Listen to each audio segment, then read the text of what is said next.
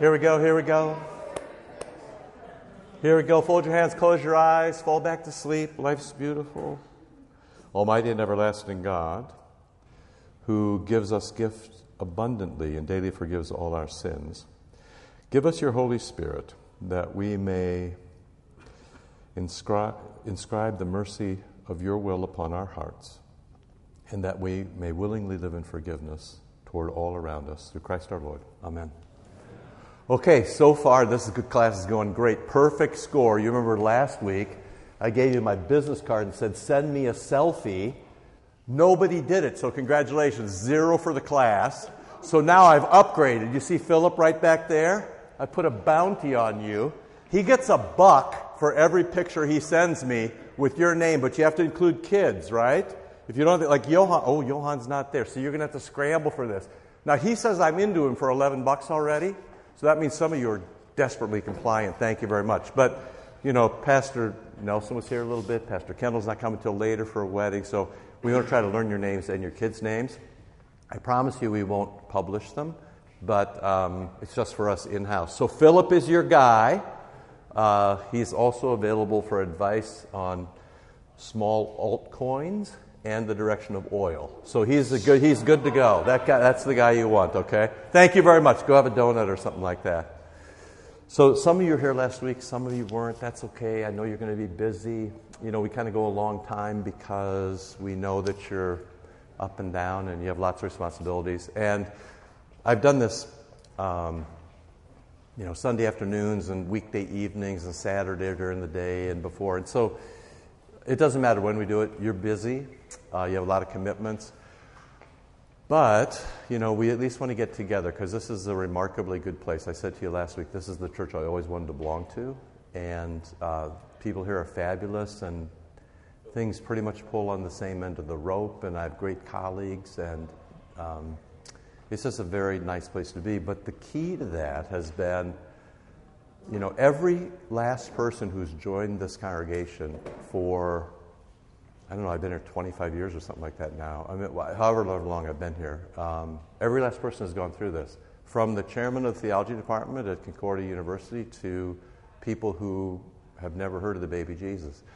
What happens is, is that if you've showed up here today, I'm not too concerned about your salvation. In most cases, I mean, you may have some frights or there may be things to think about. But uh, as you know, there's a thousand places to go to church, and this is a very particular way to proceed. So, uh, the reason for that is the reason for what we do, we do. And everything here has a reason, right down to the tile on the floor in the, you know, in the, in, in the sanctuary. Everything we do have a reason, has a reason. And, you know, what we're trying to do actually is create heaven on earth. There's, I'll give you a little Wall Street Journal article about how the Russians became Orthodox, right? So, I mean, there may be a little bit of legend in this, but, you know, take the point for what it's worth. Uh, we're trying to create this experience where you will come into a life that is really, really odd. I gave you a, a little piece from the Didache, which is a very, very early instruction manual on how Christians should act and pastors should lead and congregations should uh, conduct themselves. So it's this sheet that says, it, it just looks like this if you, could, if you have it in front of you, right? Just this is a classic way of talking. There are two ways the way of life and the way of death. And, you know, we actually think about that. There's two ways there's the way of life and the way of death. And what we're trying to do is pull you into the way of life. The way of life is you'll love the Lord your God who made you and love your neighbor as yourself. Uh, that you'd bless those who curse you, you'd pray for your enemies, that you'd fast for those who persecute you. I, am guessing that's probably out of your ken. I doubt that any of us here probably fasted on behalf of somebody who's hurt us, right, for their repentance. And uh, that you don't have any enemies. Look at this, just about six lines from the bottom. But love those who hate you, and you shall not have any enemies. And this is a critical thing at a time when the world is very, very angry and everybody is identifying their enemies, even in the church. Right? So, this is a very critical thing. Jesus has no enemies, so I have no enemies. If you follow Jesus, you have no enemies. As the scriptures say, we fight against powers and principalities. So you don't have any enemies. There's not a person in this room who's your enemy. There's not a person on your street. Just think about America right now. It's engaged in identifying enemies and destroying them, right? So the church, in a way, is this refreshing alternative to the way that the world is doing its business. And that, of course, was true in the early church. And so we often rely on, you know, what the early church did for guidance. We're much more like the early church than we've been probably in 1500, 1600 years. So, anyway, the point of all that is you're coming to a particular thing uh, where heaven comes to earth. And we do all the things we do for a reason. The primary reason is that it'll make you a really good Christian. If you walk in and touch the water, make the sign of the cross, and kneel down and confess your sins and get forgiven, then you listen, then you speak, you know, then we light some things on fire and we play with money, and then if you, uh, we, we make some smoke and mark the territory. Why do we do that? Because Jesus likes it. How do we know? Because he gave us the recipe, Exodus 30. So, um, and it's also good against the demons. And, you know, one of the, I used to say this kind of as a, I mean, I always say it when we get to the second commandment, but the fascination with the demonic, every week now I deal with somebody who's, uh, I stayed up late writing an email to somebody who was engaged in very dark things last night. Um, witchcraft, uh, you see it even in children's books and children's games.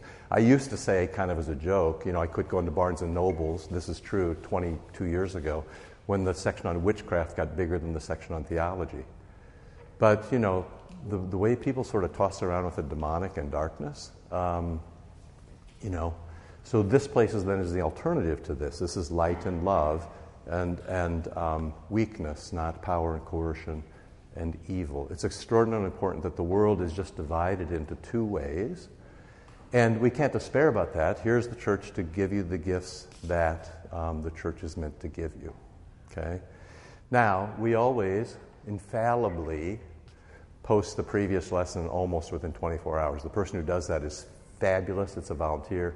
Uh, she was ill last week, so we didn't, even though I promised it to a couple of people, we didn't get last week's bit up. But, um, and I won't do all of it again, but if you want to listen to it, uh, please do. So, you remember last week, this very simple thing. You've got the picture there, right? So the first picture was this, with the very simple notion that we can't fix ourselves, right?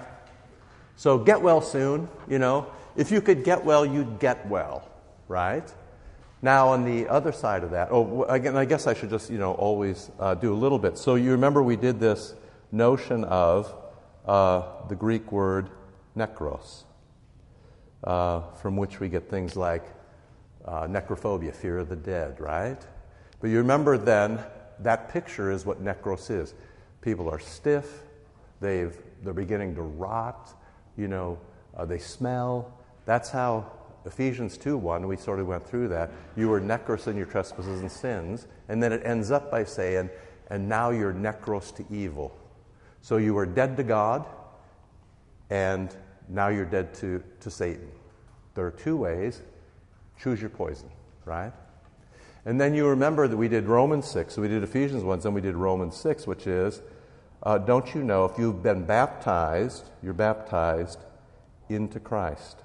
And so what happens then, that's, that's uh, the way, right? The first Christians were called those of the way. So what happens is the Lord picks you up, you're dead, and he carries you to another place, the church, the body of Christ, Christ himself, and drops you down. And now you and Christ, and I gave you a little Luther text there, you are cemented to Christ. If it happens to Christ, it happens to you. So it said, Christ dies, you died. Christ was buried, you were buried. Christ was raised, you were raised. Christ lives in glory, you live in glory, right? Romans 6, that's the other bit. So you're baptized into Christ. And so the, the big feast for that is Easter Vigil. If you if it happened to Christ, it happened to you. And that's sort of then where we went last week. Just this basic notion that you can't save yourself, but you can be saved. Now, anybody go to Valpo? Usually somebody. Here's at least something you can be proud of. They sent me this once to have me, Pastor Kendall, good to see you. I thought you already decided for Jesus, but okay, good to see you. It's nice. So, you know, uh, this, I mean, they sent, Valpo sent me this to, to, to, to, to get money from me. And frankly, if they have this, you know, I'd give them money if they send me this postcard. Just take a look at this. If you've never been to Valpo, this is, at the bottom, can you see what's there? What do you see? Yeah, there's the baptismal font, right? And then what's hanging above it? Um, I usually have one ringer who's been to Valpo and seen this, but uh, Pastor Kendall had a grandchild baptized in this very font. So he's, a, but you can't play. Not for the new car or the trip around the world. You're, too close. Any, can anybody see what's hanging above there? What's hanging above there? Pastor, can you remember? Is it, is it, are there, is it little birds or tongues of fire or what's going on there? I haven't been there for years there. So you have, of course, the Holy Spirit hanging above. Does the water bubble in that font, Pastor? Uh, yeah, it's bubbling up. So in the early church, they said when you get baptized, you should be baptized, if you can, in living water, in water that's moving, to remind you that the Holy Spirit is there. So you notice the water moves here, right? And then uh, you have this. Uh, I've been to, uh, seen baptisms where people stand you know, the saints stand on that staircase all the way to the top if it's necessary. So you are outside the church, you're necros, you're baptized, and Christ picks you up with the saints and carries you into the church. Isn't that cool? So you can't fix yourself, but you can be fixed. That's the whole point, right? So far, so good, maybe. Questions about that? You've been very docile so far. Don't make me provoke you. It's early. Right? So, you okay? You okay? Everybody really? You're okay? It's always a little frightening because, you know, uh, it's like my mother. She had four boys. She was four foot 11. We would do something on a Saturday. She'd come up behind me and hit me on the back of the head on a Tuesday. I'd be like, what? She's like, remember Saturday? That's how I feel about you right now. You could be sneaking up from behind. Hey, if you have four boys, you understand. Or if you were one of four boys, yeah. So, uh, okay, good. Um, open a Bible, please, to um, Matthew. Uh, way at the end, 26, right? So, um, So we'll do it, we'll go all the way back to Matthew 26. And this is a text that you know, you've heard this a thousand times. Um, but this is the text where we talk about the words of institution for baptism. Now you have, um, you have uh, heard about words of institution for the Holy Supper. Maybe you're used to that. But words of institution for baptism uh, maybe you're not used to that. So, when you were a kid and you had to memorize this, if you had to memorize this, um, what, what did you learn was the big theme here? Anybody know? What was the, what was the primary thing here? You, you kids who went to Lutheran school, come on now. What's the, uh, what was the primary thing you wanted, to, you wanted to do here? Usually people talk about you go make disciples, right? That's usually how people talk. But um, that's not how uh, the text actually goes. Uh, so uh, let's, take, let's take a look at this and we'll kind of walk through it. Here we go. Um, the 11 disciples. Have you got it? Has somebody got What's the page number? Sorry? Can you say though? Yeah, sorry. I got to, yes, I can. Matthew 28, 16. What's the page number? 28. Did I say 26? No wonder everybody's looking at me like I'm a dork. Usually you don't have to look at me like I'm. Usually it just it happens naturally, right? So it's okay. Sorry, Matthew 28. That's a. Hey, hey, when you hey when you get older, Jody. So sort of listen to this, right? Now, the 11 disciples went to Galilee to the mountain where Jesus had directed them. So you should be sort of clued in. Moses goes up the mountain to meet God. Jesus goes up the mountain in Transfiguration to meet uh, Moses and Elijah. When you sort of go up a mountain, something big is happening, and it usually is closer to the divine, right? So um, they, the 11 disciples, so they went to the mountain where Jesus had directed them. And when they saw him, they worshiped him, but some doubted. That's kind of normal church fare, right? Every week there's people who are feeling it, and every week there are people who are just completely broken. So, so far, so good. Nothing strange there. And Jesus came and said to them two really important things there. One is, we can't fix ourselves, but Jesus comes to us. So, God always does the verbs in Scripture. The big verbs of salvation, God always does them to us. So, last week, Jesus picks us up. This week, Jesus comes to us and Jesus talks to us. Right? So Jesus is always doing the work and giving it to you as a gift. Uh, Jesus came to them and said, All authority in heaven and on earth has been given to me. Uh, Go therefore and make disciples of all nations, baptizing them in the name of the Father and of the Son and of the Holy Spirit, teaching them to observe all that I've commanded you, and lo, I'm with you always to the end of the age. So there's a whole bunch of stuff going on there, but we'll try to take it apart and for your good, okay? So Jesus says, um,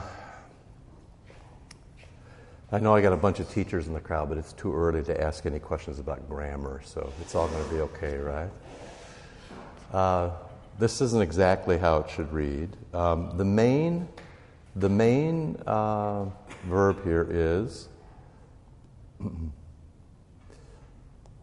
make disciples.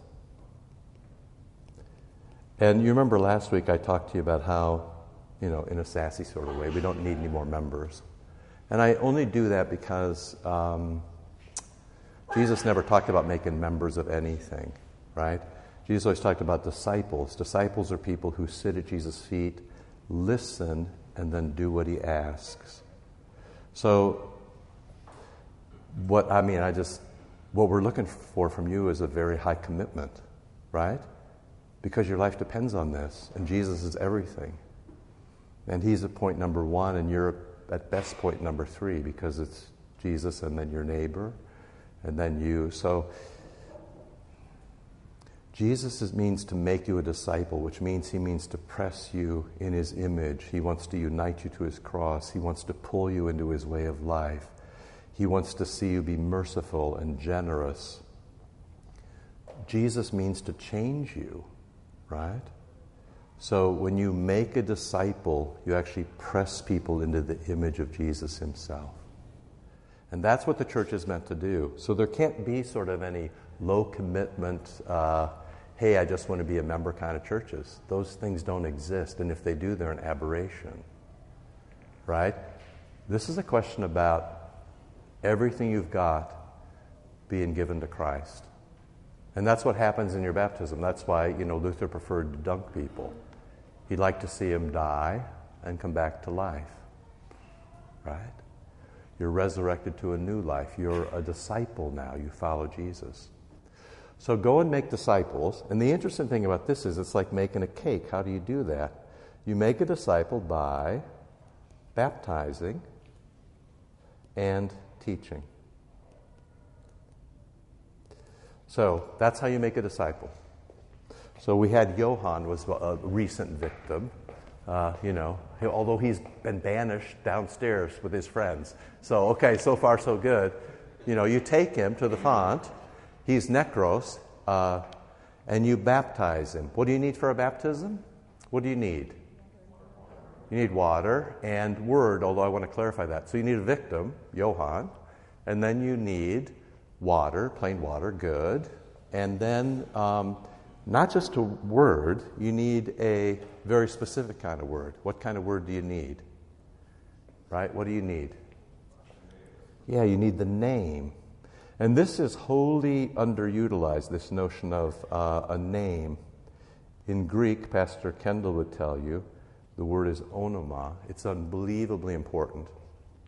And for this reason when you have the name, you have God.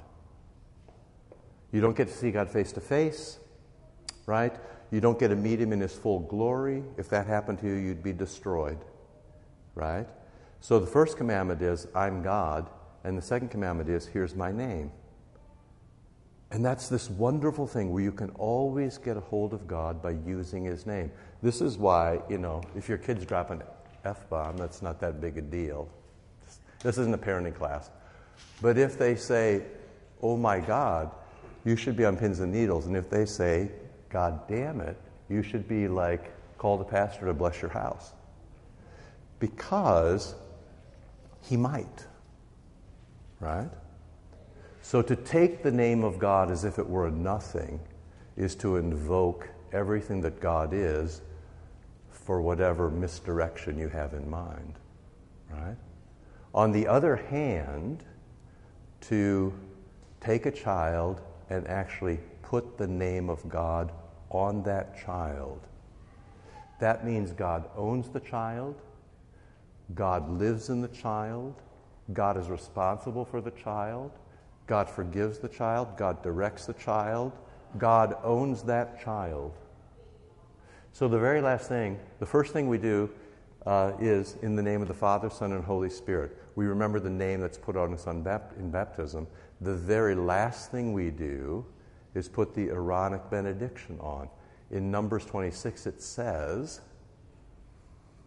He says to Aaron the high priest, You're going to bless my people. How are you going to bless them? He, this is what it says You take my name and you put it on the person. You physically put it on them. You touch them with it. Right? And then we talked last week about how sound is touch at a distance. So when I say, God bless you, a physical thing's actually happening. Um, little molecules are going from my voice box, carried by the Holy Spirit and sine waves, onto your eardrum and exploding inside you and giving you the best thing that God has to offer. So here's how you bless my people say, The Lord bless you and keep you. The Lord make his face shine on you and be gracious to you. The Lord favor you. The Lord look upon you with favor and give you peace. And then it says, Thus you bless my people. It actually happens. When you speak a blessing on someone, when you touch them with God's word, it actually happens. So you take God's word and you put it, God's name, and you put it on a person. Now, in the early church, the word for this was sacramentum. Sacramentum was a couple of things. One, it was the oath that you took when you joined Caesar's army. It was also sometimes a tattoo that you got. So the church was into inking way before all the cool kids figured it out in the last 30 years.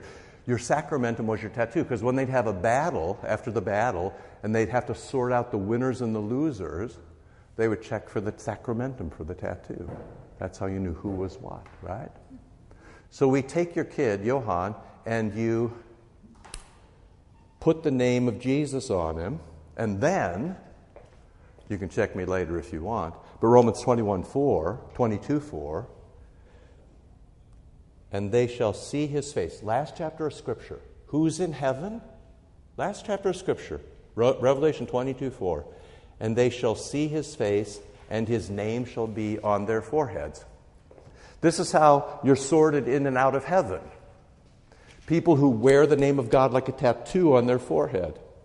The name of God is on their forehead. That's how you sort people. So if you wanted, you could look down at the world and there'd be the people who've been tattooed with the name of God in baptism and the people who haven't. Right? This is how the Lord does his business. He loves you, so he puts his name on you. He owns you, he possesses you, he blesses you, he looks out for you, he makes all things good. Make sense? Now, here's the thing. Then, then this, uh,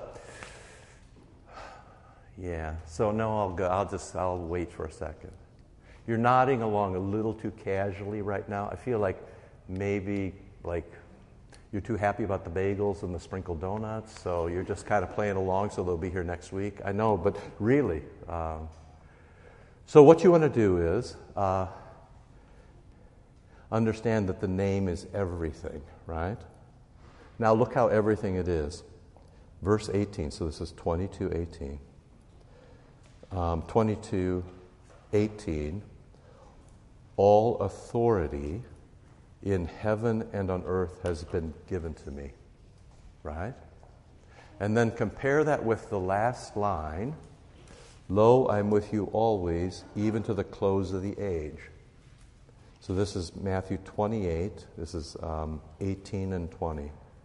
It may not be apparent to you right off, but when Jesus says heaven and earth, he's talking about space. And when he talks when he says to the end of the age, he's talking about time. So what Jesus is saying is once you are baptized, there's nowhere you can go in space or in time where I'm not with you. So remember last week we talked a little bit how um, Christians can never say, Nobody loves me. And Christians can never say, I'm all alone. At least they can't say that and be right. Because what this means is if you go up the mountain to meet Moses and Elijah, or you sink into a desperate depression, or to push all the way, if you go all the way to hell, Jesus was there first, and he'll be there to meet you. So, on your worst possible day, when you are destroyed, the one thing that's true is your baptism. That Jesus has put his name on you, he's cemented himself to you, he's tied his fate to yours, and he's there to help. It's a tremendous thing how, how much your baptism means to you. So, all authority in heaven and earth has been given to me. Go and make disciples, baptizing. There's an aorist verb there. Pastor Kendall's checking the Greek. I know he is. It's an aorist participle, is it not? It's an aorist participle, is it not? means you do it one time. Baptizing, so you do it one time. And then the teaching goes on and on and on.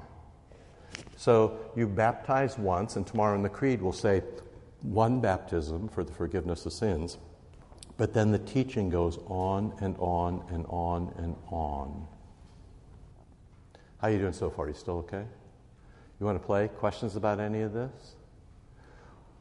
Open rebellion. Yes, Pastor Kendall. No, I'd like, if I could add something. Yeah, go. So, um, Moses at the burning bush, Right? you know, he asks, who do I say? And the Lord says, I am. Right. And so I am with you.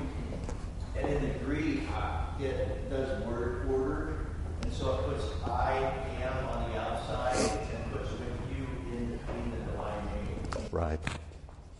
So you're surrounded by protection, right? Uh, yeah, that's, that's great. Um,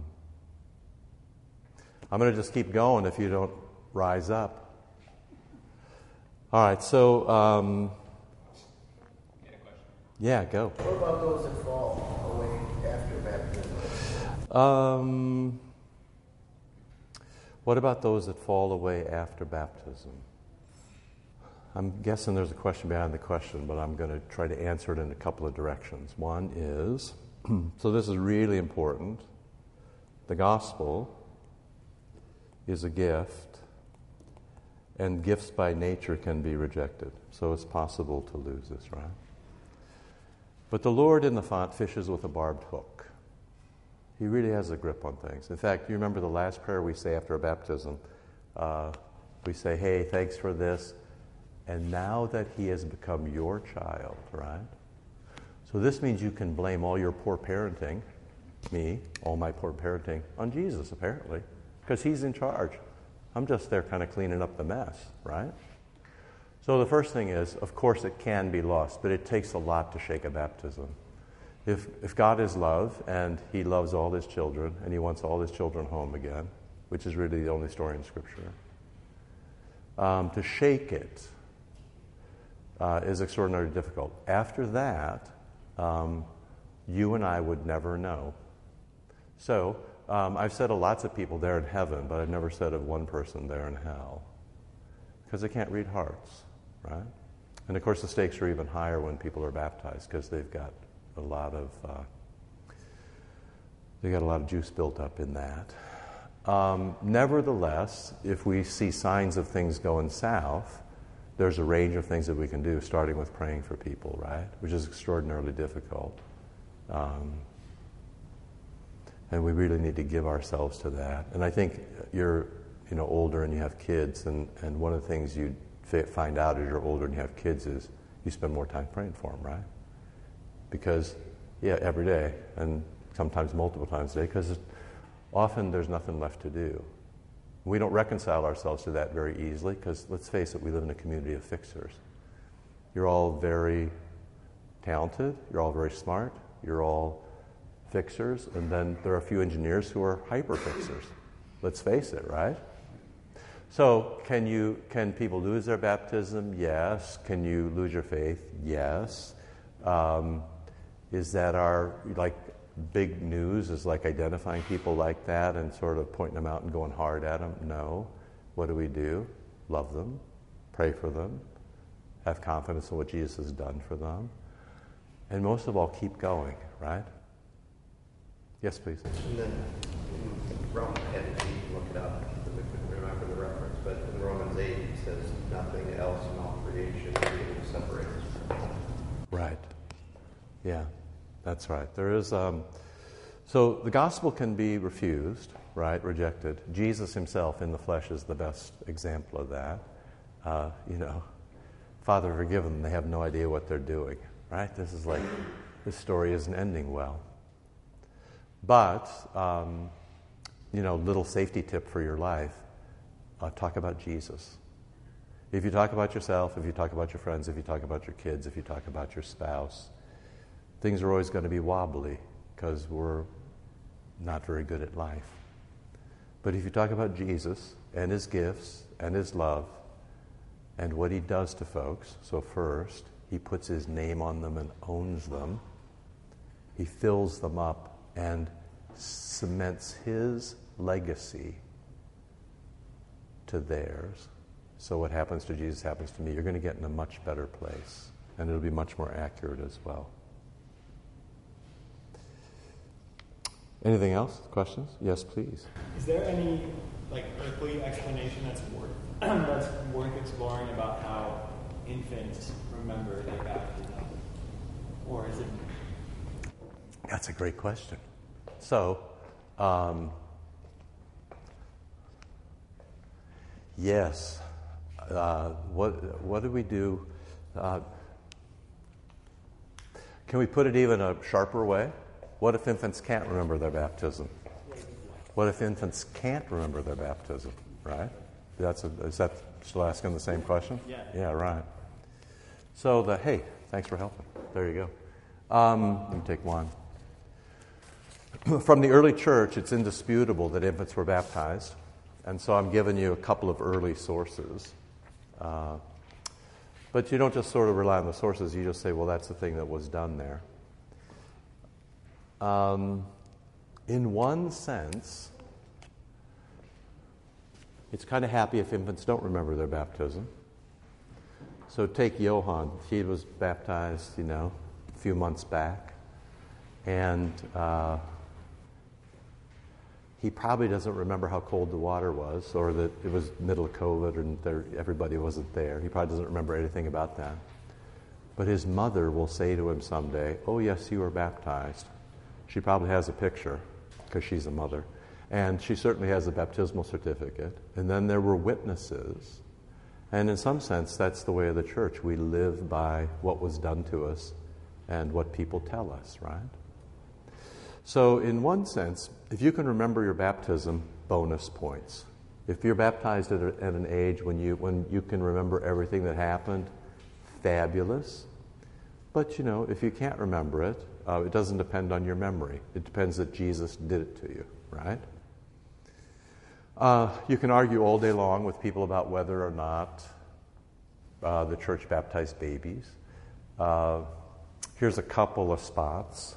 So Hippolytus already uh, in the 200s is saying um, they were taken by the deacon into the water, infants for whom their parents spoke, and children first. So you see that very common now. We say, you know, do you desire to be baptized? And the parents answer, or the sponsors answer, rather than the baby, right? The baby can't talk. But we say what he'd say if he knew what was going on. Or Origen there, the custom of infant baptism was taken to be of apostolic origin.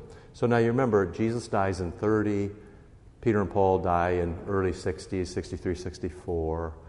They already have uh, the next group of people who ascend in charge of the churches, Linus in Rome, for example. Um, Origen is writing a history. Uh, Irenaeus was a disciple of St. John, right? And so you have into the second century, into the hundreds, you have people who uh, perhaps didn't see Jesus, but you have people in the early hundreds who studied with the, with the disciples and with Paul. So you have very early attestation this is what we do, this is what Christians do. Or you have this from Cyprian, right? Uh, it'd been the custom in some parts of the church to baptize on the eighth day, but Cyprian said that was too long, right? So my twins were born on a Friday, and it was a time when their health insurance was all weird, and like they said to my wife, "Ah, you happen to come in just before midnight, so you'll have to leave." Like, so she just had two two babies, right? And we're like, leave. They're like, you can stay, but it's it's Friday after five, and insurance is closed, and you know it'll be on you for six thousand dollars a day if uh, you know your insurance doesn't come through. So we went home and then we baptized the babies on Sunday, which everybody in my congregation and most of my extended family think is crazy. But I'm like, if you can't be in the hospital, you should be in the font, right? That's how it should work. I still hold this opinion, although it's discussed at every holiday in my family. So there you go. Um, you also might not, uh, maybe you don't know, or maybe this will help you in thinking about your uh, fate being tied to Jesus. Okay, think back now. Um, what day was Adam created? Do you remember? In creation. Anybody remember what day Adam was created? Sixth day. Nice. And then what happened on the next day, on the seventh day? The rest. So Adam on the sixth and rest on the seventh right?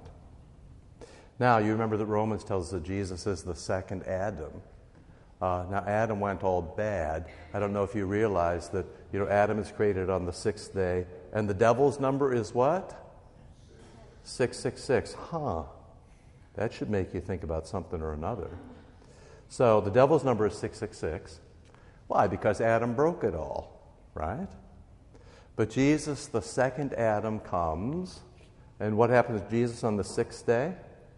What happens on the sixth day to Jesus?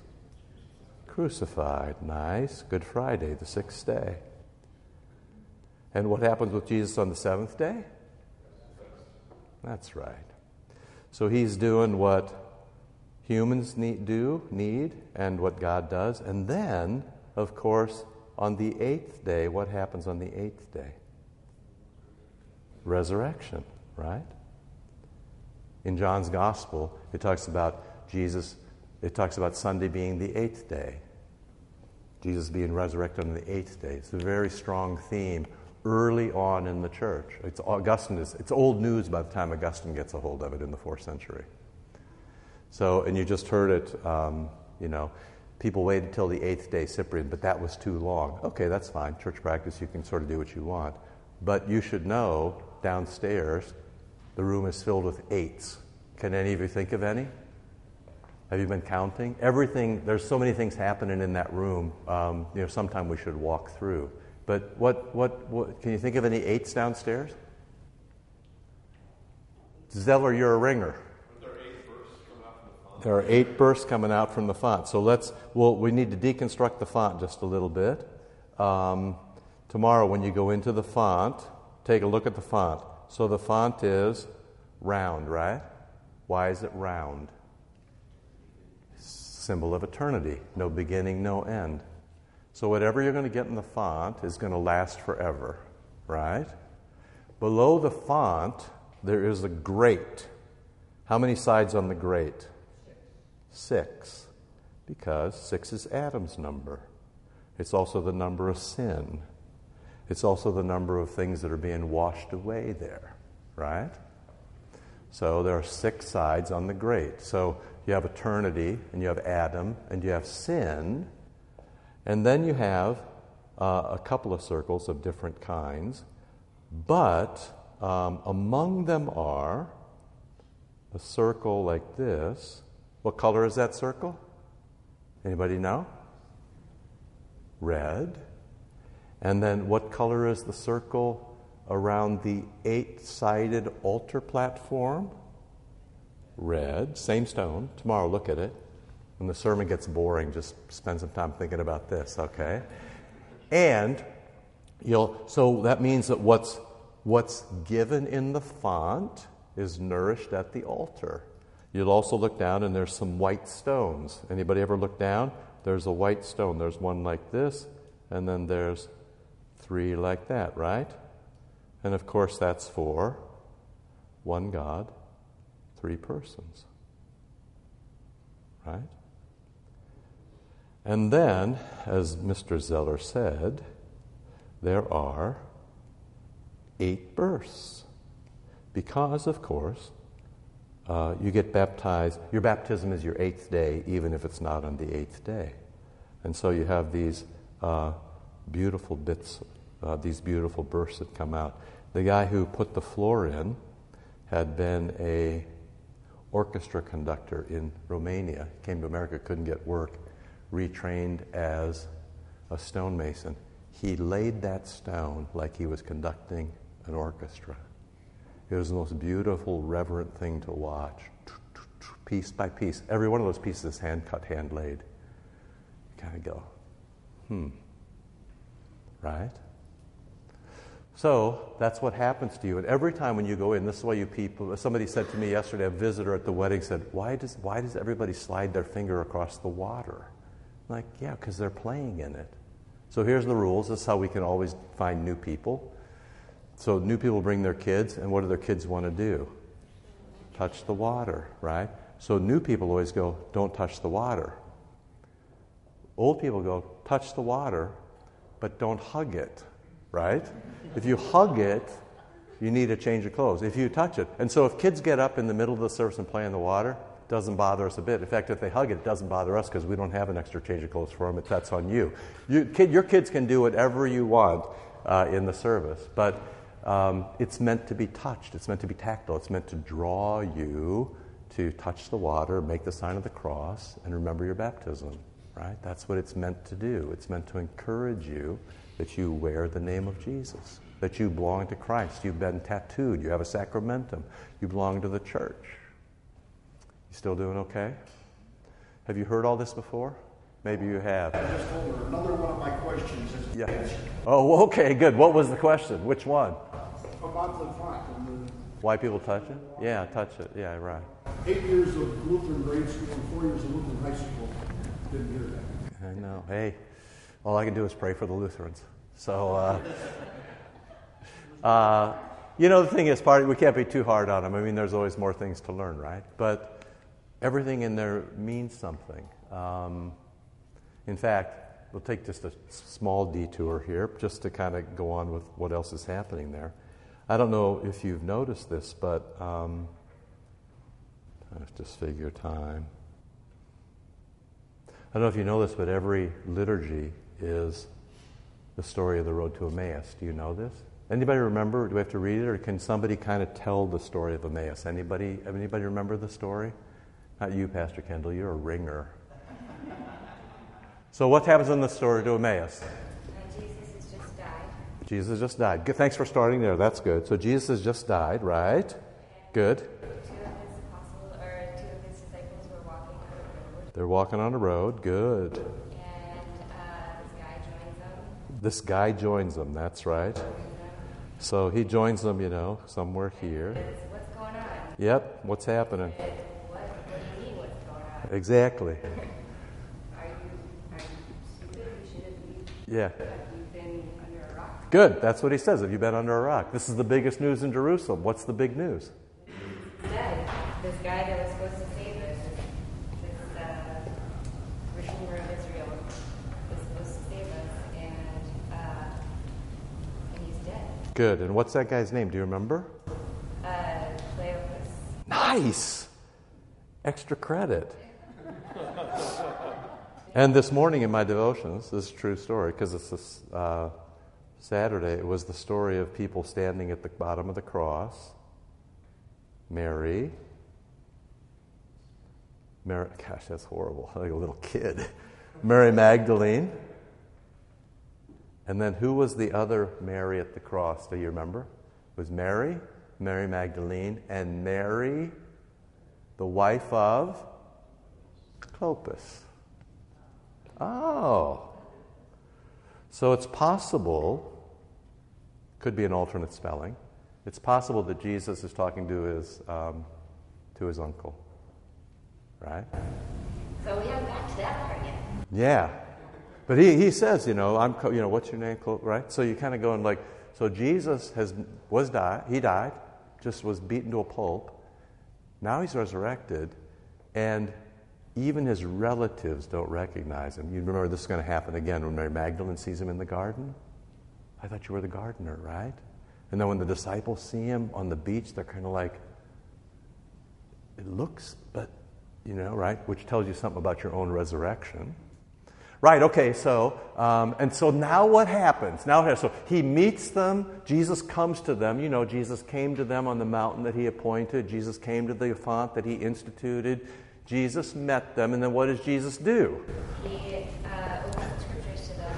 Good, so he, he brings them along on the way, and, you know, he opens the scriptures to them, you know, like a lectern in a pulpit. Okay, so he walks them along and he opens the scriptures to them. Good. And then they get to the house and he says, like, I'm going to keep going. Why don't you stay for a meal? He pretended, he gave him a head fake. It was like his best LeBron. He was like this way and then broke his ankle. It was, it was beautiful, right? Okay, so, uh, and he says, hey, why don't we stay? And then what happens? And when he uh, broke the bread, Yeah, their eyes were opened. nice.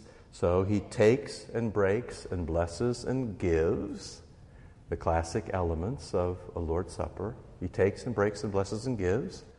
And when they did that, he was known to. Go ahead. Okay?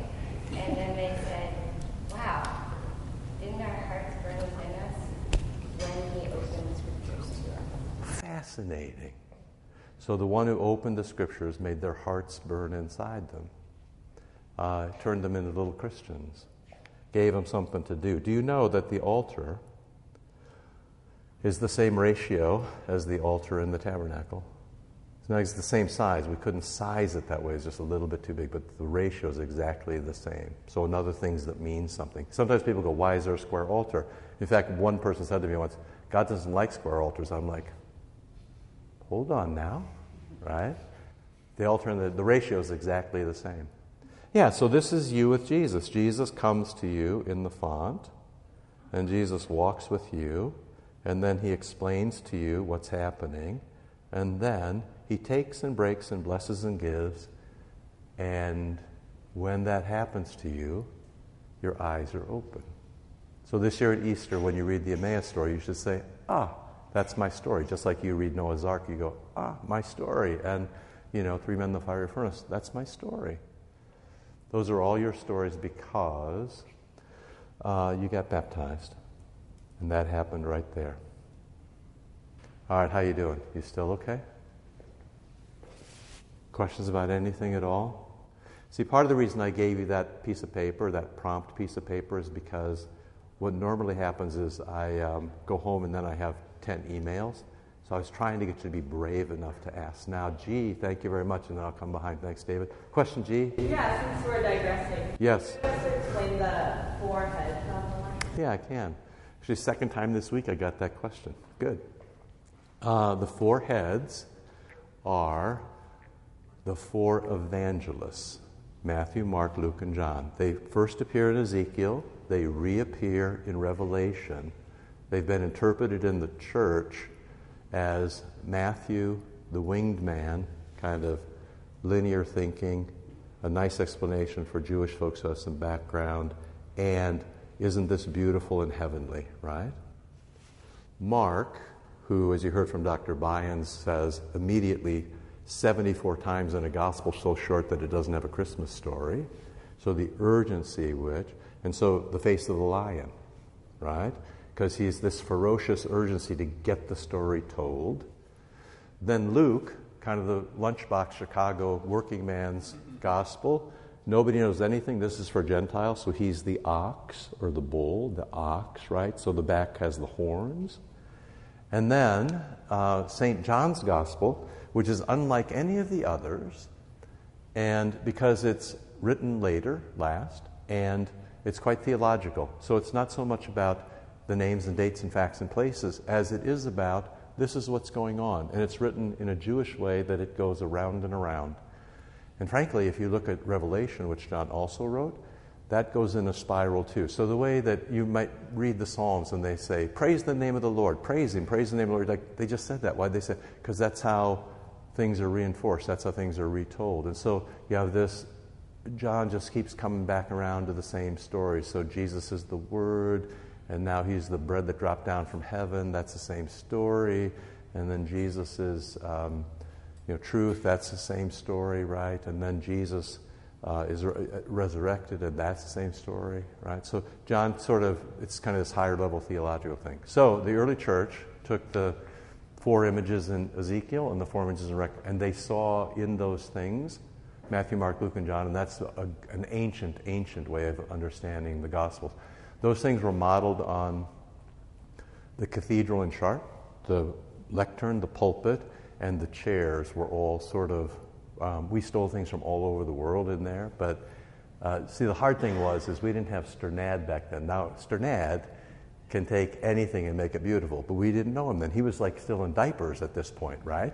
So we were instead we stole things. For example, um, the burst in the font and the altar platform are both cupolas from Rome. One of them Michelangelo worked on, and we had one, it was three dimensional, of course, we had him flatten it, and the other one we just had him squish it. Why? Because we're cowards. And it's easier to steal great work than to try to think you're really smart, right? Among the other digressions. And you should also know that the stone, Jesus walked on that stone. That's from one of three quarries where you can still buy stone in Jerusalem. So that stone actually came from Jerusalem. In pallets, it looked like Raiders of the Lost Ark. All this Hebrew writing on it, and it was like the day it arrived, it was kind of like, ugh, right? So if you get bored, look for the fossils. You can find fossils. Yes, you can. That's exactly right. Praise God for creation. Okay. So, God, uh, Jesus' story is your story. So, you get baptized, you get the name of God on you, you belong to God, you're cemented to Christ, you're put on the way. It's like Emmaus, and forward you go into your life, and it is the overriding factor about you. Uh, if someone asks you, you know, you know, the best day of your life, you'd say the day I was baptized, right? So, um, I don't know how much resistance you have to that, or if that's what you learned, or, or that's what you were taught, but there it is in the text. Um, this story is your story. And when the name of God is on you, you belong to God. You're God's child. That's what it means. There was another question this way. David? Somebody? Yes. Yes, so, um, okay, so I'm wondering, the, the Great Commission, you mentioned the teaching along with the baptism, and I see that consistently, like in Didache, the fasting period. Yeah, right, right. Yeah. The Martyrs Christian Apology talks about that a little bit. Nice. So I'm wondering how that's consistent with infant baptism. Nice. And then also, I think the other piece of that would be the question of what happens to unbaptized infants and how that relates. Yeah, good. Um, so, two things. I'm, I'm just repeating this because it goes on the tape for people in here. So, first, a very nice question of what you do with infants in terms of baptism and teaching, right? So, like all things, we, um, we give people the gifts that can be received at the particular time, right? So, if you have skin, you're fit for baptism, right? So, name, name and water to skin, that's what it takes for baptism. And then uh, we teach as soon as we can after. So, for example, I can tell you downstairs, you know, your kid and your kid, Val Gady's down there singing Jesus Loves Me to them. And I'm not kidding you. There are often grandparents come to me and kids haven't been baptized, and I'm like, like, they're like, what do we do? I'm like, pray for them and actually teach them to sing Jesus Loves Me, right? So age appropriately, right? And so, you know, Pastor Nelson is a genius with little kids. I mean, you should just, if you just want to see, you know, miracle in action, go watch him take care of kids who are, who are four and six and eight. It's the most amazing thing. You know, if you see Pastor talk, teach about, you know, baptism with his inflatable sumo suit and his pool and flippers and do it in a belly flop, and you'll see why kids come back to church, right? I mean, he's one like no other. So yeah, I mean, age appropriate. So, and even this, but here's the confession from a good Lutheran right over there. That guy's a good Lutheran. But, and I said this last week, most people go through life, and this is the sinful part, with an eighth grade understanding of theology or 12th grade at best understanding. You know, I went to Catholic high school, went to high school. Okay, there's no other venue in your, in your life where you said, I learned everything I needed to know about arithmetic or French or electricity or physics in the eighth grade. And if you try to go through the world with an eighth grade education, it's kind of like you're just disadvantaged. The word, world doesn't open up to you, right? So we do bits and bits. So, you know, you have Sunday school for kids and you have confirmation where they get a big bit and then you do this and then you come to church every week and you read the margin comments and, you know, so close enough or more. Is that okay? So you just keep teaching. You just, you just keep going, right? So my job is to teach, your job is to show up. And then at some point, your job will be to teach too, because, you know, for example, the Sunday school is filled with people who are, you know, teaching little kids. So this thing. Now, unbaptized children. Um, it's a harder and less hard question. So we'll take the easy side first, right? Um, occasionally, children die before they come to baptism. Uh, you know. Um, what do we say, you know, about Christian families? Um, when people say, well, what a shame that child is lost, they've forgotten that God's heart is mercy. Right? So, what God is very interested in is having all his children home again. And baptism is the thing you do when life proceeds normally. So you get married, you have a baby, you count eight days, you come to the font, you put the name on the child, and you live happily ever after. Um, people miscarry children. Children die, you know, at birth, or sometimes are, are horribly distressed, right? That child goes to heaven because God knows what you would have done. It's terribly, terribly important to say that to Christian families who take being pregnant and having a child seriously. It's terribly important to say that. God is merciful. He wants all his children home again. He knows what you would have done. Those children, if you will, from the moment they're conceived, belong to this community, right? They belong to us, but first they belong to Christ. So it's terribly, terribly important to bring hope to people in a difficult circumstance. And as I often say to parents, Jesus is very good with children you know, you'll wait another, you know, 50, 60 years, and then you'll meet all the children you never met, right? And for that, heaven will be a richer place. Uh, beyond that, well, next week we're going to play You Be Me. So, uh, you know, we'll come back and play You Be Me, which is, you know, we'll work some things out. But beyond that, one should be extraordinarily careful. Um, what we should say is that the Lord has given us a way to be saved, or a way to be blessed, or a way to be included, the way to be adopted, right? Um, and, and this is the basic notion of sinfulness, when we choose our own way, so the first thing we did, there are two ways, right?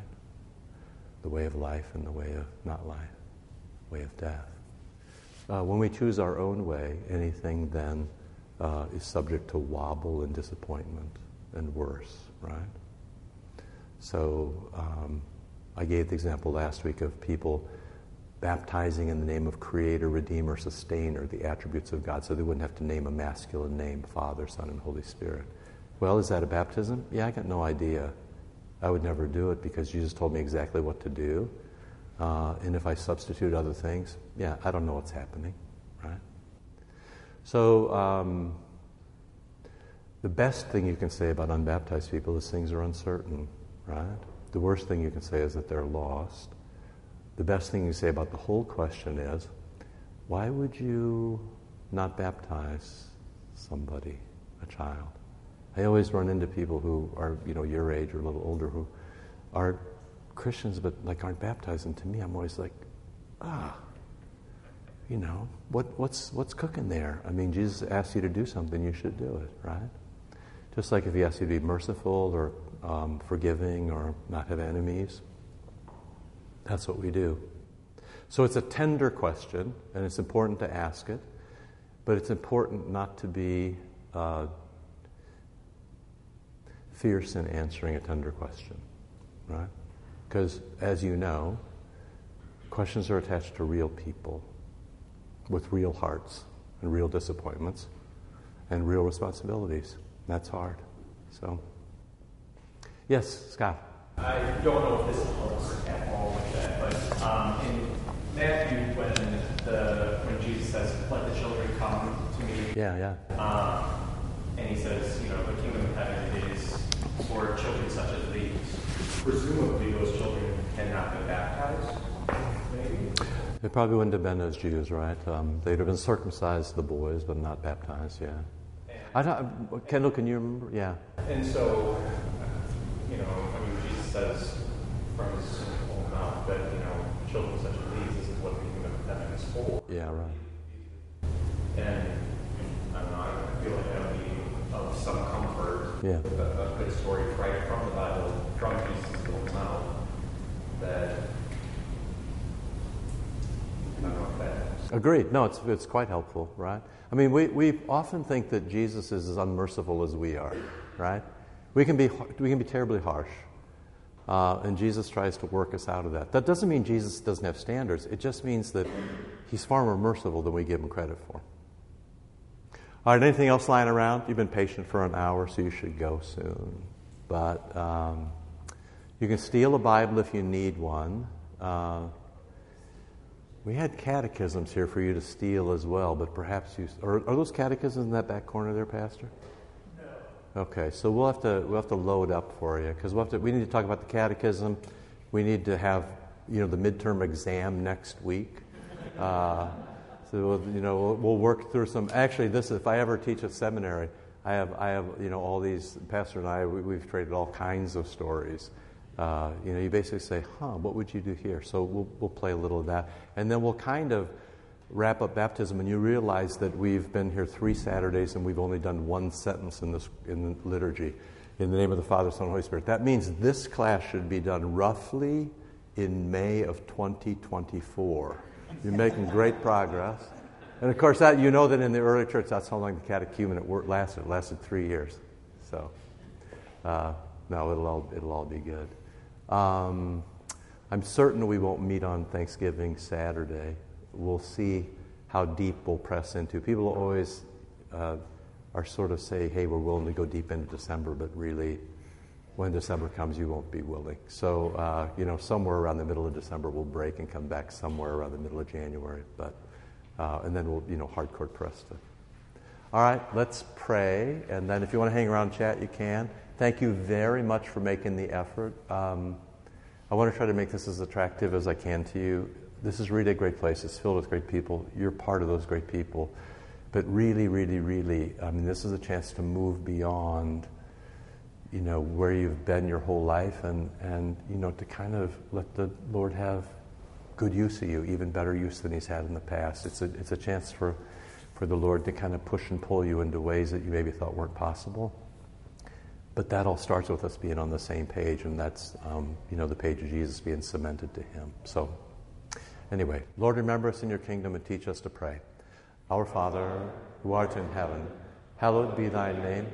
Thy kingdom come, thy will be done, on earth as it is in heaven. Give us this day our daily bread, and forgive us our trespasses, as we forgive those who trespass against us. And lead us not into temptation but deliver us from evil. For thine is the kingdom, and the power, and the glory, forever and ever. Amen. Okay, thanks, friends. Get to me if you need me. Uh, try to get Philip Zeller to college by getting your picture taken. if you invest that now tax free, 529, he's going to be great shape. And then if you need us, let us know. Thanks.